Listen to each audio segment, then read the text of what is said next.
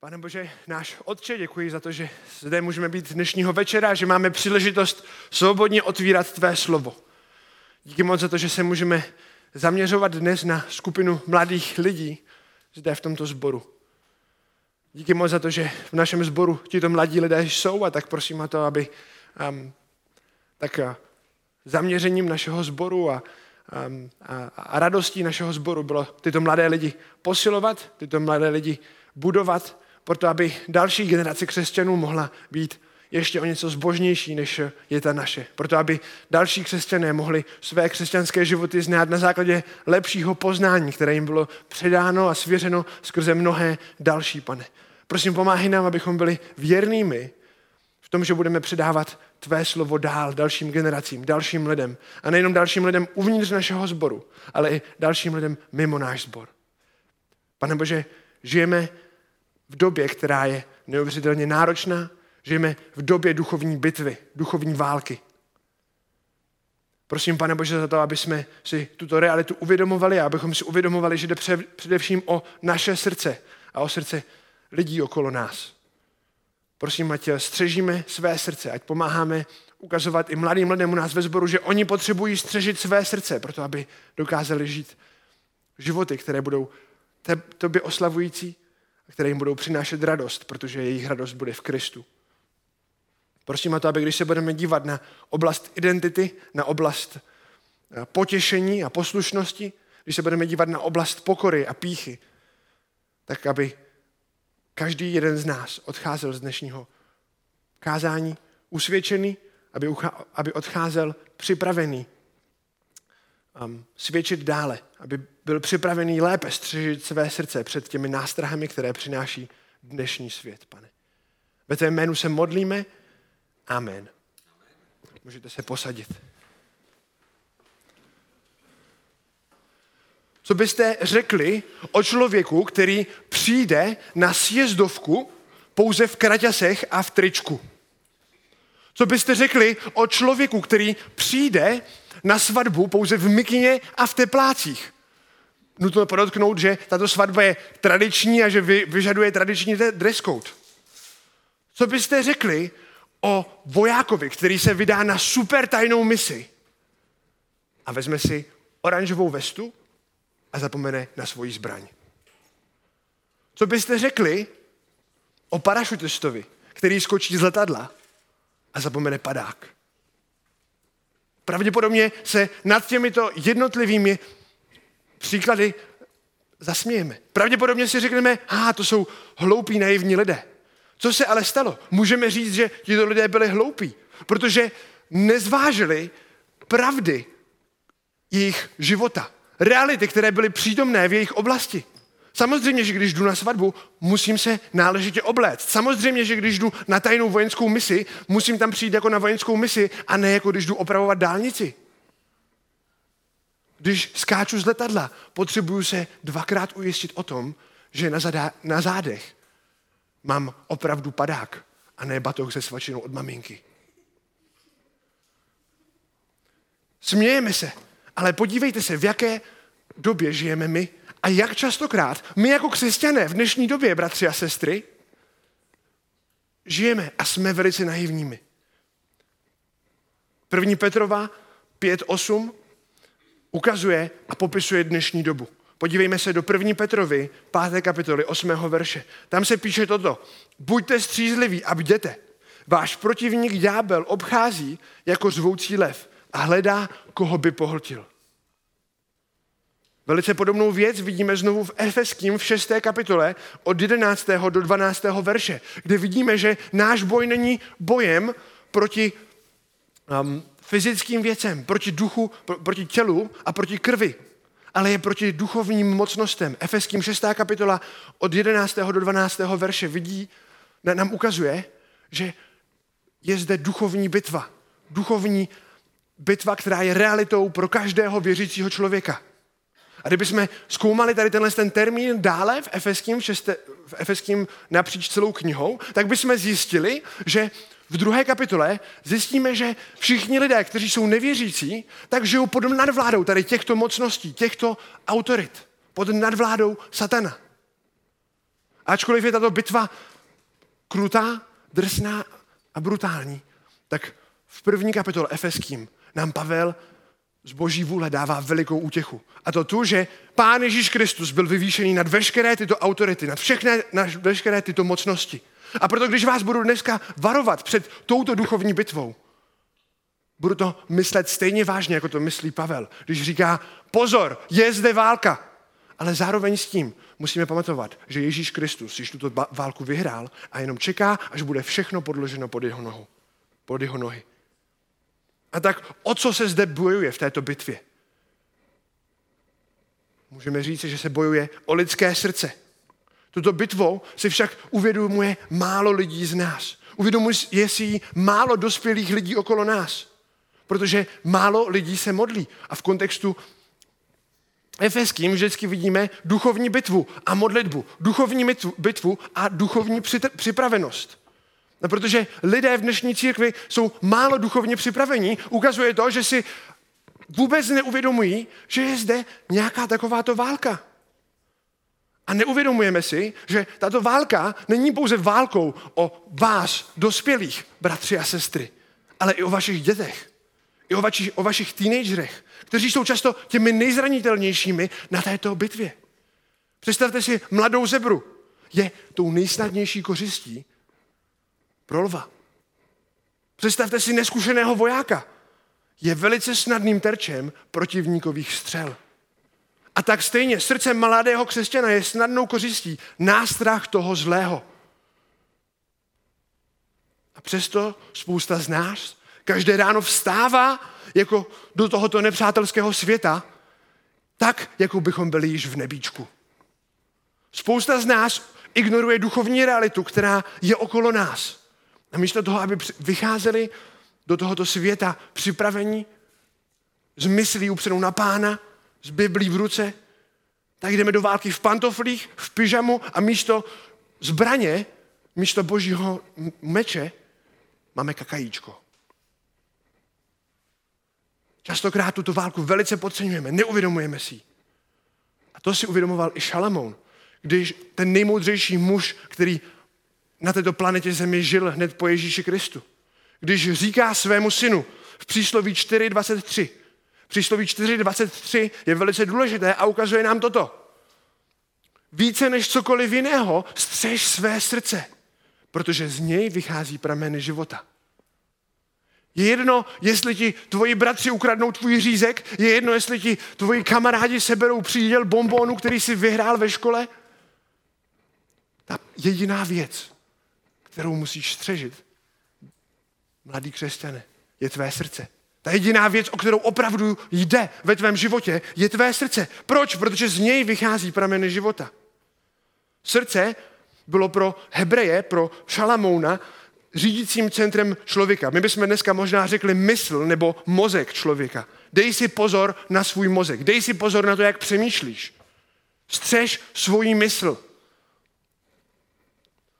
John Stott, jeden autor a kazatel, poznamenal, že bitva křesťanského života je bitva o křesťanovu mysl. A to stejné zde říká i král Šalamoun. A pozbuzuje svého, po, pozbuzuje svého syna a říká mu, dávej si pozor na svůj mysl. A já bych chtěl, abyste i vy dnes věděli, dávejte si pozor na své srdce. Dej si pozor, jak přemýšlíš. Dej si pozor na to, co si pouštíš do své mysli. Dej si pozor na to, o čem ti povídají tvoji kamarádi. A o čem tě nutí přemýšlet, když s tebou mluví. Proč? Protože z tvého srdce vychází prameny života. To znamená, že tvoje mysl, tvoje srdce bude v přímém, no, v přímém rovná se ovlivňovat tvé skutky. Naše mysl a skutky jsou spojené. Stejně jako předtím, než vykradu banku, tak o tom musím dlouho přemýšlet. A nejdřív to začne jako nevinné přemýšlení, jaké by to bylo vykrást banku. A pak začnu plánovat. A ejhle, z hloupého nápadu je čin. Stejným způsobem, když chceme někoho povzbudit, když chceme někomu pomoct, potřebujeme nejdřív přemýšlet, potřebujeme mít na svojí mysli to, že budeme někomu pomáhat a potom teprve můžeme jít a někomu skutečně pomoct. Tyto skutky nevzniknou sami od sebe, jako a hele, hřích, nebo hele, dobrý skutek v mém životě. Všechny tyto věci jsou zakotvené v tom, jakým způsobem přemýšlíme. Naše mysl a naše činy jdou ruku v ruce. A proto střežme svoji mysl. Víte, mlad, lži, kterým věří mladí, je opravdu veliké množství. Díval jsem se na nejrůznější webové stránky od já moje máma.com po nejrůznější křesťanské stránky biblického poradenství, po nejrůznější knížky, které o tady těchto tématech mluví. A těch lží, kterým věří dnešní mladí lidé, je opravdu velké množství. Ale když aplikujeme tento pří, princip z přísloví 4.23, k čemu potom dojdeme? Dojdeme k tomu, že všechny tyto nejrůznější problémy, se kterými mladí lidé bojují, tak vychází z lidského srdce.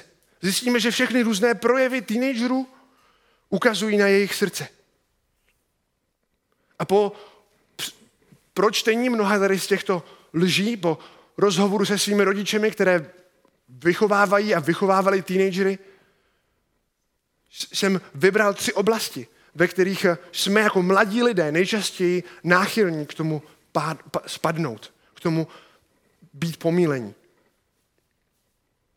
A proto více než cokoliv jiného, mladý bratře, mladá sestro, střež své srdce v oblasti identity. Více než cokoliv jiného, střež své srdce v poslušnosti před potěšením a pohodlím. Za druhé. A za třetí, více než cokoliv jiného, střež své srdce v pokoře před píchou. Takže uvidíme oblast identity, oblast poslušnosti a oblast pokory. Tři věci, ve kterých naše srdce častokrát je náchylné k tomu, aby spadlo. A tak zaprvé pojďme se podívat do té první oblasti, střež své srdce v oblasti identity. Mnoho, mladých lidí se v dnešní době vědomky nebo nevědomky ptá, kdo jsem já? Co jsem vlastně za člověka? Co je mým smyslem mého života? Jaký je můj životní cíl? Čeho chci v životě dosáhnout? Nebo co určuje moji životní hodnotu? Proč můj život, život zde Josefa Sponara, život dalších z vás, kteří zde sedí, má nějakou hodnotu? Kdo mu tu hodnotu dává? A dnešní svět tuto hodnotu zakládá na nejrůznějších hloupostech, protože si odebrali přístup k Pánu Bohu. Řekli, že Bůh neexistuje a proto hodnota, kterou Pán Bůh dává lidem, pro ně není argumentační nebo argumentující. Není pro ně dostatečná. Mnoho mladých lidí věří tomu, že jejich hodnota je založená na tom, že jsou součástí nějaké party. Potřebují patřit do nějaké skupiny, no, můžeme říct do nějaké smečky, do nějaké skupiny lidí, kteří budou se mnou, kteří mají stejné zájmy, se kterými můžu navázat stejné spojení, který prochází stejnými věcmi. A když se tato skupina uchýlí k nějaké špatné věci, je velice náročné pro jednotlivce v této skupině, aby se nepřidal k těmto špatným věcem. Pokud tato skupina začne experimentovat s drogama, bude pro tohoto mladého člověka, který zakládá svoji hodnotu životní na tady této skupině, těžké říct, já už s vámi dál nebudu, protože to, protože to je součást jeho já. Já jsem součástí skupiny svých kamarádů. Béďa, Tonda a Lůďa, to jsou moji největší kamarádi a proto já budu žít a dýchat. A když moji kamarádi začnou kouřit a fetovat, tak já začnu fetovat s Tondou, Lůďou a i s Béďou. Další může být vztahy. Špatně určená identita může vést k nezdravým předmanželským vztahům, kde je v sásce čistota, kde je v sásce to, jestli budeme mít miminko, které necháme narodit ženě v 16 letech, nebo ho zabijeme.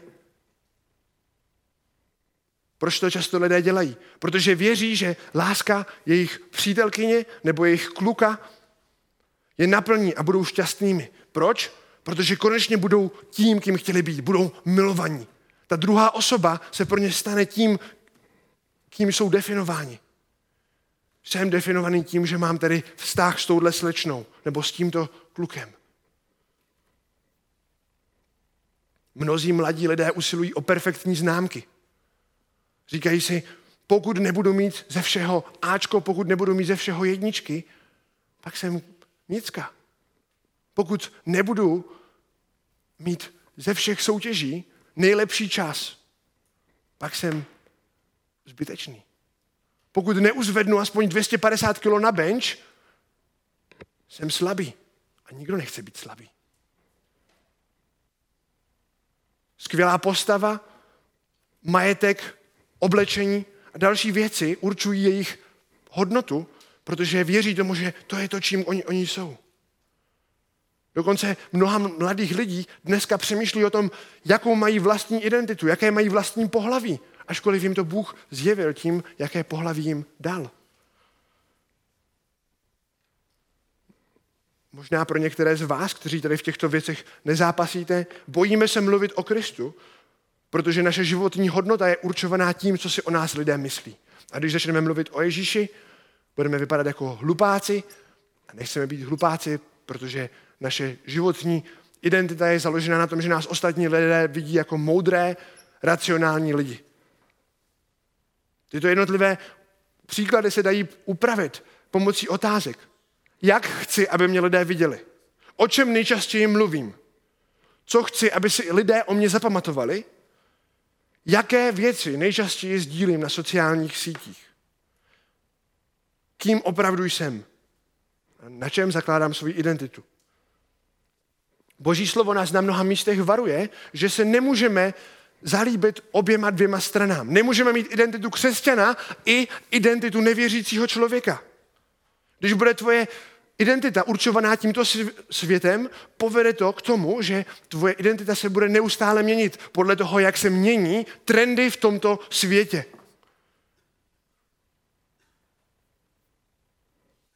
A co se stane ve chvíli, když tvoje hodnota bude založená na něčem, co aktuálně ztratí cenu? Když se rozvejdeš se svojí přítelkyní, když ztratíš svoji partu, když ochrneš a nebudeš moc dále závodit, nebudeš moc dále běhat. Věřím tomu, že v dnešní době mnoho mladých lidí v takovýchto situacích uvažuje o sebevraždě. Mohou uvažovat o tom, co mám teď dělat. Celý můj život, vše, pro co jsem dýchal, se z ničeho nic rozplynulo. Podívejme se však společně se mnou na to, jak vypadá křesťanská alternativa k tomuto světskému nepořádku. Písmo nám ukazuje naprosto něco jiného. Podívejte se například apoštola Pavla ve Filipským 3. kapitole od 8. do 11. verše. Filipským 3. kapitola 8 až 11. A opravdu také pokládám všechno za ztrátu pro nesmírnou vzácnost poznání Krista Ježíše, svého pána. Pro něho jsem se všeho zřekl a pokládám to za odpad, abych získal Krista a byl nalezen v něm. Nemaje svou spravedlnost, která je ze zákona, ale tu, která je z víry v Krista. Tu spravedlnost, která je z Boha na základě víry.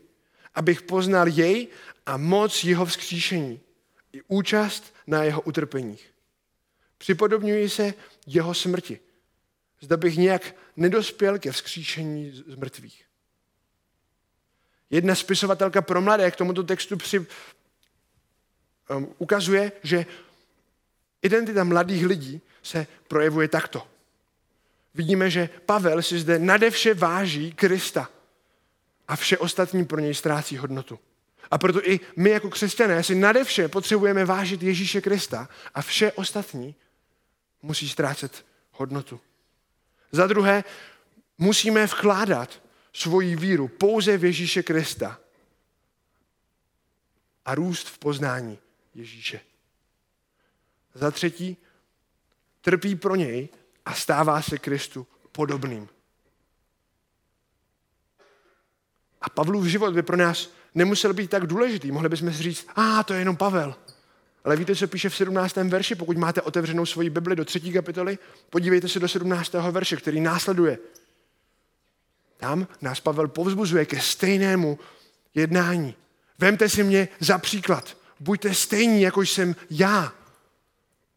I vy, bratři, i vy, sestry, i vy mladí, si musíte vážit Krista nade vše. Nad vaše známky, nad vaše přátele, nad vaši partu, nad všechno ostatní. Vaše víra musí být vložená pouze v něj a pouze v poznání něj musíte nacházet tu největší radost. A utrpení pro něj pro vás potom bude sladké. Protože budete podobnými Kristu. A proto i my, bratři a sestry, se musíme ujistit, že tou nejpřitažlivější osobou ve vesmíru je pro nás Pán Ježíš Kristus. Po, a to ne, se nestane nijak jinak, než tím způsobem, že si budeme uvědomovat, že jsme sami hříšníci, kteří si nezaslouží boží milost, kteří jsou sami modláři a kteří častokrát svou identitu hledají v něčem jiném.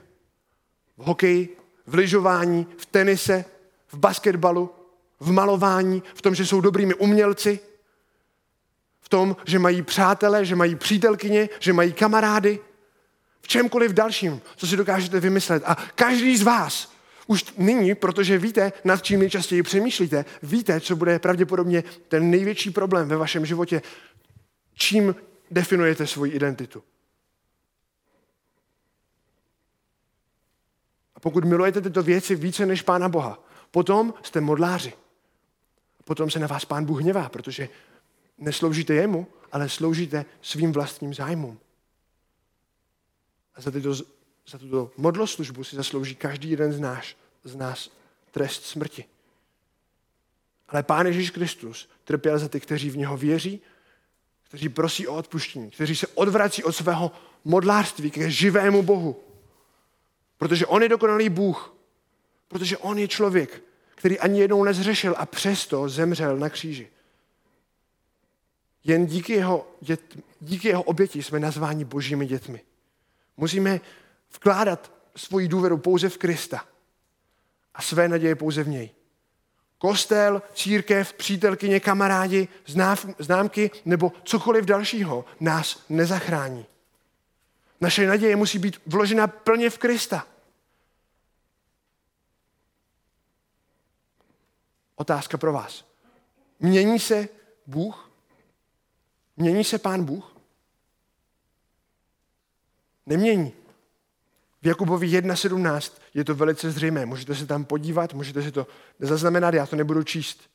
Ale pokud se Pán Bůh nemění, pokud se nemění ten, který definuje naši identitu, a pokud jako ti, kteří věří skutečně pouze v Pána Ježíše Krista a nespolehají se na nic jiného, ani na své vlastní skutky, potom v takové situaci jsme božími dětmi. A naše identita je definovaná tím, co říká Pán Bůh, ne tím, co říkáme my samotní. Je definovaná tím, jak nás vidí Pán Bůh skrze Ježíše Krista. A naše identita je v Bohu. Protože k Pánu Bohu můžeme přicházet skutečně takovými, jaký jsme. Jsme hříšníci, ale boží milost je větší. Jsme slabými sportovci, ale boží milost je větší. Představte si, že byste měli rodiče, ke kterým můžete přijít jenom, když máte určité, určitý průměr ve škole. Nebo ke kterým můžete přijít jenom, když máte na pět kilometrů zaběhnutý určitý čas. Nebo když malujete pouze jako Picasso, určitým stylem. Pravděpodobně bychom mohli pochybovat o tom, že s těmito rodiči máte milující, lásky plný vztah, pokud vás takto drillují. Budete pochybovat o jejich lásce. Ale náš milující Bůh přichází přímo k nám do našich špatných situací, do situace špatných známek a identity hříšníka a volá nás k pokání, k víře v Krista. Abychom změnili své chování z bezbožného za hříšné. A musíme se spolehnout na jeho dokonalou oběť, Krista Ježíše. A vyznat naše hříchy. Vyznat naši neposlušnost. Jít a již nehříšit. Proč? Protože Pán Bůh nám k tomu bude dávat sílu. A tak víte, pokud naše identita bude založená skutečně v tom, co pro nás udělal Pán Ježíš Kristus, bratři a sestry, mladí, tak budeme postaveni na skálu, budeme postaveni na Ježíše Krista. A když potom přijdou těžké situace, když přijde zemětřesení, když přijde vychr, když přijde bouře, v takových situacích možná spadneme, možná budeme otřesení. Ale na co spadneme? Na koho budeme vrženi? Budeme vrženi na Ježíše Krista. Na toho, které, v kom nacházíme naše největší potěšení, na toho, v kom nacházíme naši největší radost a lásku.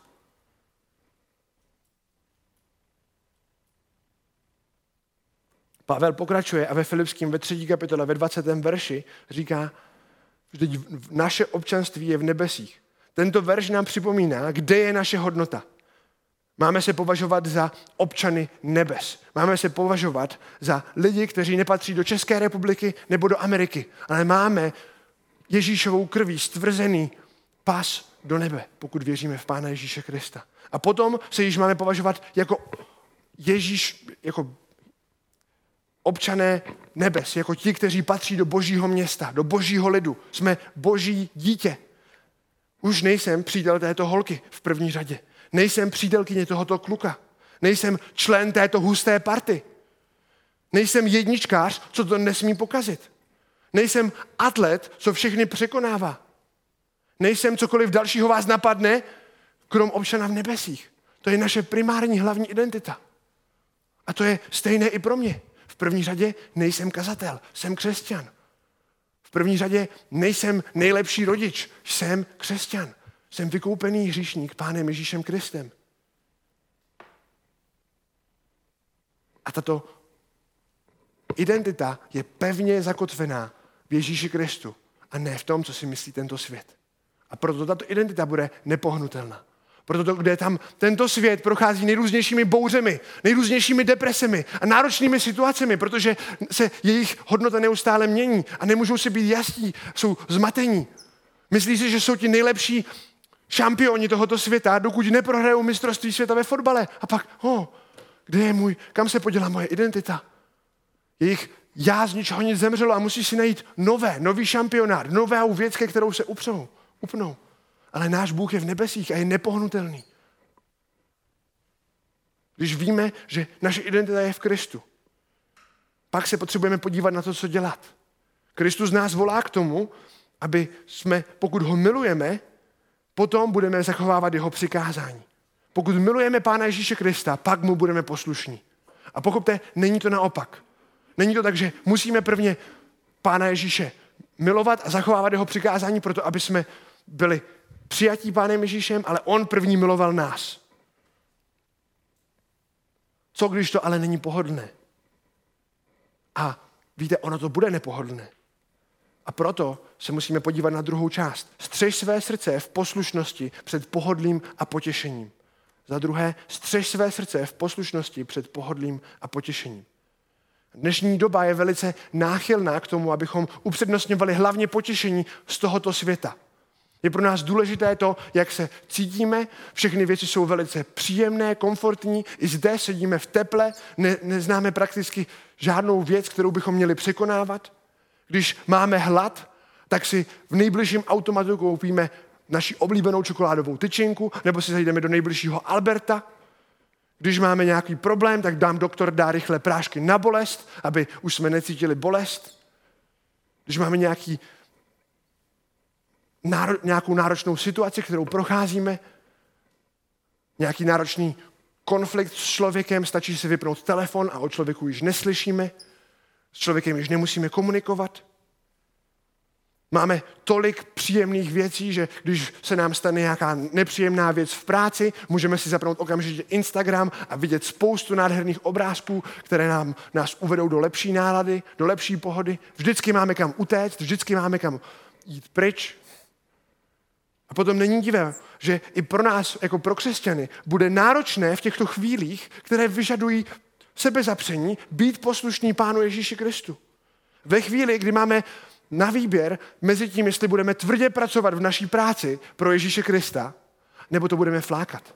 Ve chvíli, když mám na výběr, jestli budu ještě pracovat na projektu do školy, anebo to celý okopíruju z Wikipedie. Ve chvíli, kdy mám možnost přemýšlet o nemravných věcech, anebo se na ně dívat, anebo žít v sebezapření pro Ježíše Krista. Je těžké být poslušný, když vás někdo prosí o pomoc, nebo když vám rodiče říkají, že máte něco udělat, ale vy zrovna hrajete na počítači, nebo si čtete vaši oblíbenou knížku a odpočíváte. Když máte zrovna po těžkém dní ve škole a vaše rodiče vás o něco prosí, potom je náročné se se sebe zapřít. A dnešní svět vám možná řekne, tak je neposlechni, tak se vzepři, udělej si, co je ti nejpohodlnější. Teď to je přece správné. Je to jenom o tom, aby ty se cítil dobře. Je to o tom, abychom se mohli cítit komfortně. A že, že je to nějaký hřích, nebo že ti nějaký kazatel řekl, že to je hřích, To přece nezáleží na tom. Tvůj život je přece ještě hodně dlouhý a ze spoustou věcí budeš moct na, naložit až později. Ještě dalších pár let můžeš tady na tyhle ty stránky koukat. Ještě dalších pár let si můžeš představovat nejrůznější odporné věci ve své mysli. A pak to vyřešíš, až budeš starý. To ale není věc, kterou nám říká Pán Bůh. To není věc, jak se máme chovat podle Božího slova. První Korinským 10.31 nám říká, ať tedy jíte, nebo pijete, nebo cokoliv činíte, všechno činíte k boží slávě. A co to znamená? To znamená, že nejenom, že budeme dělat všechny věci, které nás napadnou k boží slávě, a budeme si říkat, dělám tady tuhle věc k boží slávě, dělám tady tuhle věc k boží slávě a přitom budeme hřešit. To je špatné. Věci k boží slávě jsou takové, že vezmeme si boží slovo, díváme se na to, co je napsané v božím slově a potom potom na základě toho, že známe Boží slovo, tak jdeme a činíme všechny věci s naším srdcem zaměřeným na Ježíše Krista a děláme ty věci, které Pán Bůh po, po, popisuje ve svém slově jako dobré. To neznamená, že budeme dělat všechny věci, které nás napadnou k Boží slávě. Pán Bůh nám přesně ukazuje, co jsou ty věci, které máme dělat, kdy je máme dělat a jsou to příkazy. A jednáme poslušně, ne protože si chceme zasloužit spasení, ale protože už ho mám a protože miluji svého spasitele. Jednáme poslušně, protože ne protože si chci zasloužit spasení, ale protože už ho mám a miluji svého spasitele. A to bude vyžovat sebezapření. Jen si poslechněte tyto příkazy. Nezanedbávejte společná zhromažďování. Ale když ono to je velice náročné vstát v neděli ráno. Čiňte učedníky. Ale když ono to je velice náročné být trpělivý s lidma, kteří vás neposlouchají. Ctí svého otce i svoji matku. Nebudeš cizoložit ani o těchto věcech přemýšlet. Nebudeš pomlouvat, nebudeš krást, nebudeš lhát. Všechny tyto věci by byly častokrát jednodušší, kdyby jsme řekli, budeš lhát, budeš krást. Pak bychom nepotřebovali žádné sebezapření. Ale Pán Bůh nás volá k opaku. Ježíš Kristus nám to připomíná v Lukášovi, v 9. kapitole, ve 23. až 25. verši. Lukáš 9, 23 až 25. Můžete si tam nalistovat.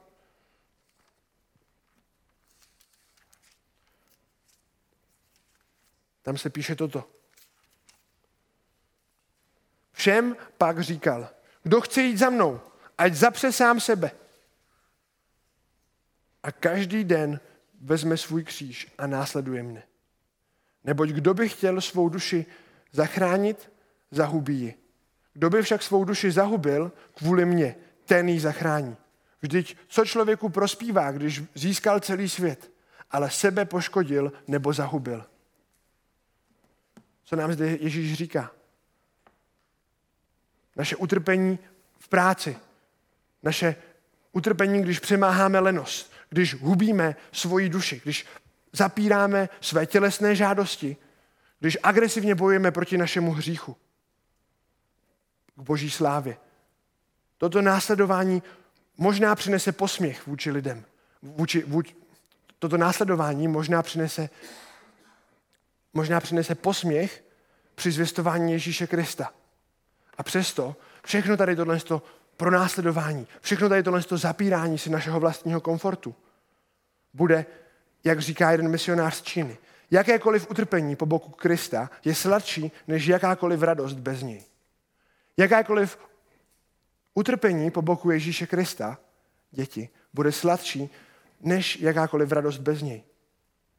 Pamatujte si slova Ježíše Krista v Lukáši v 9. kapitole. Kdybyste získali všechno potěšení, ale skončili v pekle, k čemu vám to je? Kdybyste získali veškeré bohatství, veškerou slávu, kdybyste vyhráli všechny možné soutěže, kdybyste měli všechny poháry, kdybyste měli všechny prsteny ze Super Bowlu, k čemu vám to bude, pokud skončíte v pekle? A tak stojíme na rozhodnutí našeho srdce. Můžeme jít cestou nejmenšího odporu, dopřávat si pohodlí v našem životě, dopřávat si potěšení a skončíme v hříchu, v závislostech, v neukázněném životě a hlavně v odloučení od Pána Boha. A nebo, nebo můžeme jít cestou sebezapření. Upřednostňovat Krista nad své pohodlí. Nacházet největší potěšení v něm. A i přes náročnost jednotlivých těžkých situací budeme radostnější a radostnější. Proč? Protože budeme blíže Bohu, který je naším potěšením a naší radostí. Co ale ostatní lidé okolo nás? Když víme, že jaký máme mít vztah k těmto nejrůznějším těžkostem, víme, že máme být Pánu Bohu poslušní, víme, že tato poslušnost je založená na tom, kým jsme, že jsme božími dětmi. Za třetí, potřebujeme být pokornými. Střež své srdce v pokoře před píchou. Střež své srdce v pokoře před píchou. Příliš často slyšíme kritiky nejrůznějších starých lidí na nejrůznějších místech, že mladí lidé jsou ignorantní, že myslí pouze na sebe, že neposlouchají ostatní. Mnohokrát si mladí lidé říkají, mě nikdo vůbec nerozumí a přitom okolo sebe mají celou rodinu, spoustu přátel, který si jim snaží naslouchat a porozumět jejich situaci. Často nechtějí poslouchat starší, protože jim nepřijdou dost cool. Přijdou jim, že jejich rady, které jim jejich starší kamarádi, rodiče, přátelé, babičky, dědečkové dávají, jsou hloupé. A některé jsou hloupé, ale ty posuzujeme podle božího slova, pokud jsou hloupé. Mnoha mladých lidí se neobtěžuje s tím, aby pomohli ostatním okolo nich, až jsou arrogantními. Chtějí mít vysokou míru nezávislosti a žádnou zodpovědnost. Chtějí být těmi, kdo určují pravidla, bez toho, aniž by museli nést jakoukoliv zodpovědnost za to, jak to nakonec dopadne. A to není pouze problém teenagerů, ale problém nás lidí obecně. Co to je pícha? Jak byste definovali píchu? Stuart Scott popisuje píchu následovně. Způsob uvažování typický pro pána, nikoliv pro služebníka. Děcka, víte, jak vypadá služebník? A víte, jak vypadá pán? Jak se chová pán? Je zaměřený na sebe. Všichni lidé okolo něho jsou zde pro něho. Já jsem pán a potom já můžu jít a můžu dělat všechny věci pro ostatní. Nebo ne. Já můžu jít a můžu přikazovat všem, aby dělali věci pro mě. Ty mi přines kafičko, ty mi přivez auto, ty se postarej tady o tuhle tu věc. Je to honba za uznáním, vyvýšením vlastního já. Já jsem tady ten nejlepší. Touha ovládat vše a využívat vše pro svoji vlastní potřebu. Víte, děcka, takto se mnoho z nás projevuje vůči vlastním rodičům, přátelům a lidem okolo nás každý den. Ale víte, co si pán Bůh myslí o této píše? Víte, jaký je boží názor na píchu? Pán Bůh nám říká v přísloví 16, 18. Před skázou je pícha, před klopítnutím je povýšenost ducha. To stejné vidíme v Jakubovi ve čtvrté kapitole, v šestém verši. Bůh se staví proti pyšným, ale pokorným dává milost. Tak chcete vědět, jak se Bůh dívá na pyšné lidi? Přísloví 16.18. A Jakub 4.6 nám to říká. Bůh se staví proti pyšným. Pícha vede ke zkáze. A pro všechny z nás z toho plyne aplikace, že nechceme být pyšnými. Ale pokud nechceme být pyšnými, čím potom musíme být? Musíme být pokornými. Musíme prosit o odpuštění, když se znovu nachytáme v tom, že vnímáme ostatní lidi jenom jako prostředky pro to, abychom dosáhli vlastního potěšení, vlastního komfortu, vlastního nějakého naplnění. Když si začneme uvědomovat, ostatní lidé jsou zde jenom pro mě. Stuart Scott nám znovu ukazuje skvělou definici pokory. Dávejte pozor. Kdybyste měli potřebu, můžeme, můžete si přečíst brožuru od píchy k pokoře, kterou doporučuji. Zde se píše způsob uvažování. Pokora je způsob uvažování vycházející z Kristova příkladu postoje služebníka. Zaměření na Boha a na bližního, vyznačující se úsilím o uznání a vyvýšení Boha a snahou jej v každé situaci vším, co mám a vším, co nám dává potěšit. To znamená, již zde nejsem já pro sebe samotného, ale já jsem služebníkem Pána Boha. A všechny věci, které ve svém životě dělám, dělám proto, aby můj Bůh v nebesích byl potěšen. Vidíte tu radikální změnu? Už nejsem ten, kdo je na trůnu, ten, kdo je nahoře a všem ostatním přikazuje, co mají dělat, ale nyní jsem tím, kdo jde a kdo slouží. Nyní jsem tím, kdo jde a, a znova můžeme říct, kdo si odepírá vlastní potěšení z toho, že by mu mohli ostatní sloužit a jde a slouží ostatním. Ježíš Kristus, i když nemusel, i když byl Bůh, přišel na tenhle zemi a zemřel za nás za hříšníky. Ježíš Kristus, i když nemusel, šel a umýval nohy svým poddaným, svým učedníkům, kteří ho nazývali mistrem. A věděli, že on je jejich mistrem. Ale co dělal Pán Ježíš Kristus? Stejně šel a stejně jim umýval nohy. Co tedy musíme dělat my, bratři a sestry? A co musíme dělat my, mladí, pokud víme, že Pán Ježíš Kristus je definicí pokory? Potom potřebujeme v první řadě studovat pokoru Pána Ježíše Krista. A potom pokud máte jeden verš, který byste se mohli naučit, naučte se Filipským 2.4. Filipským 2.4. A nejenom se ho naučte, protože velice dobře znám z vlastní situace dětská, že se můžeme naučit spoustu veršů, ale když o těch verších nepřemýšlíme, tak jsou nám úplně zbyteční. Můžeme akorát machrovat před vedoucím na dětském klubu, že umím tady tenhle veršík, hele, umím další veršík, ale když s těma veršíkama vůbec nepracuješ ve svém životě, tak jsou ti úplně zbytečný, stejně jako kdyby si neuměl. A proto to, co potřebuješ, je vzít si tento verš, podívat se do Filipským, druhé kapitoly, do čtvrtého verše, kde se píše, nevěnujte pozornost každý jen vlastním zájmům, nýbrž každý i zájmům těch druhých. Nevěnujte pozornost každý jen vlastním zájmům, nýbrž i zájmům těch druhých. A pak přemýšlejte, jak můžete upřednostňovat zájmy ostatních lidí. A nejenom, jak můžete upřednostňovat zájmy ostatních lidí a potom jim pomoct naplnit jejich zájem. Když vaše maminka hledá lžíci, můžete jí pomoct jít a najít lžíci, proto aby si mohla obout boty.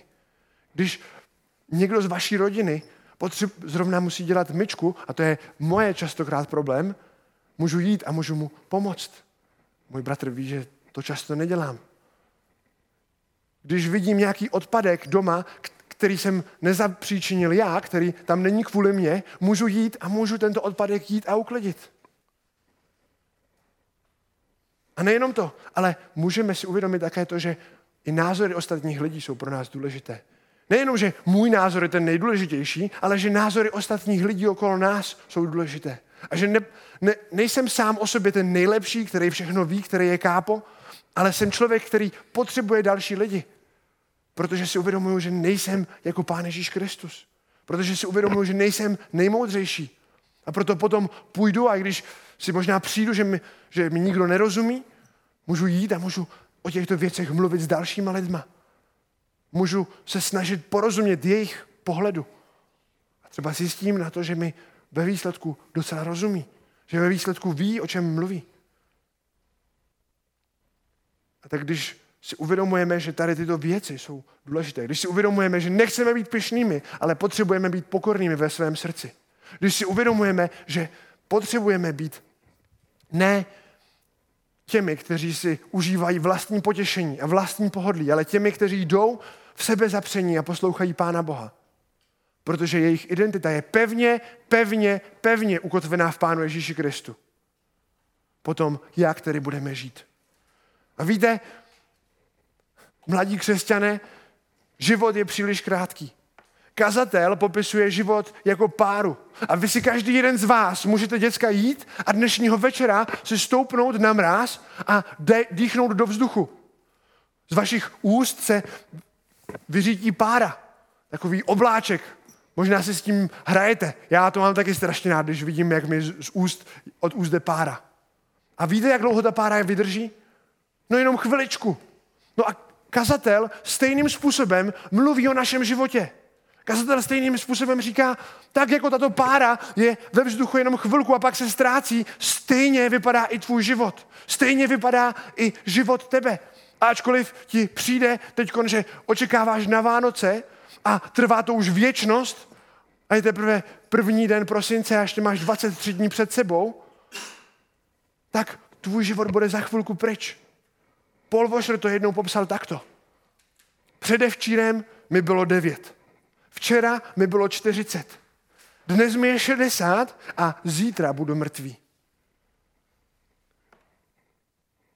Tak rychlý byl můj život.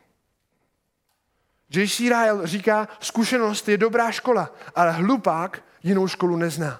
A toto kázání pro vás bylo předně kvůli tomu, abyste dokázali potom mít. Abyste si dávali pozor na svoje vlastní srdce. Abyste si dávali pozor na svoji vlastní identitu. Na to, jestli jste pokornými a jestli jste poslušnými Pánu Bohu. Protože pokud si tyto rady nevezmete k sobě, tak zkušenost vás v životě velice rychle naučí, že tyto věci jsou pravda. Že naše identita musí být pevně zakotvená v Ježíši Kristu. A moje modlitba je, abyste tyto věci znali, abyste si je vzali k srdci, abyste střežili své srdce v těchto oblastech. Aby váš život potom mohl být životem, který bude plodný, který bude krásný, který bude dobrým příkladem zbožného křesťana. Abyste se nemuseli učit jednotlivé lekce jako hlupáci. Těžce v průběhu svého života. Od jedné zkoušky k druhé zkoušce. Problém je ten, že i mně včera bylo 9 a dnes mi je 24 a zítra mi bude 50 a za dva nebo za tři dny zemřu. A sám si uvědomuju, že tady tyto věci, to, abych si stržil vlastní srdce, jsem v mnoha případech svého života nedělal. A v mnoha případech jsem padal v oblasti identity, jsem padal v oblasti pohodlí a potěšení. A upřednostňoval jsem své vlastní lidské tělesné žádosti nad poslušností Pánu Bohu. Mnohokrát jsem byl a stále jsem pyšným, místo toho, abych byl pokorným. A i když si to uvědomuju, častokrát jdu dále. V těchto věcech však můžu vyznat, že z boží milosti všechny moje pády, které jsem dosávat měl, byly přikryty zdarma v Kristově krvi. A byla mi dána poslušnost, která nebyla má vlastní. Byla mi dána spravedlnost, která nebyla má vlastní. Ale Pán Bůh mi obnovuje moji mysl a obnovuje mysl každého jednoho, kdo, kdo věří v Ježíše Krista. Prosí o odpuštění svých hříchů. Odvrací se od svých model, od svojí píchy, od svojí špatné identity, od svojí neposlušnosti, od svého pohodlí a komfortu a jde v sebe zapření za Ježíšem Kristem. A právě díky boží milosti, díky boží věrnosti a jeho milosrdenství, které známe a které můžeme potkávat na každé stránce božího slova, které věřím si pravidelně čtete a pokud ne, je to nejlepší čas, abyste začali právě dnes. Právě díky božímu milosrdenství i apoštol Pavel mohl ve Filipským říci, jsem si jist, že ten, který ve vás započal dobré dílo, je dovede až do dne Krista Ježíše. A tím se vracíme zpátky na začátek. V celé této bitvě, pokud jsme opravdu Kristovými dětmi, pokud jsme opravdu dětmi našeho Boha a bratry Pána Ježíše Krista, potom nás Pán Bůh bude držet a bude nás provázet touto veškerou životní zkouškou a dovede nás až k Pánu Ježíši Kristu. Dovede je až do dne, kdy budeme před Pánem Ježíšem se zodpovídat za celý náš život a pak se radovat z toho, že budeme u jeho nohou. Amen.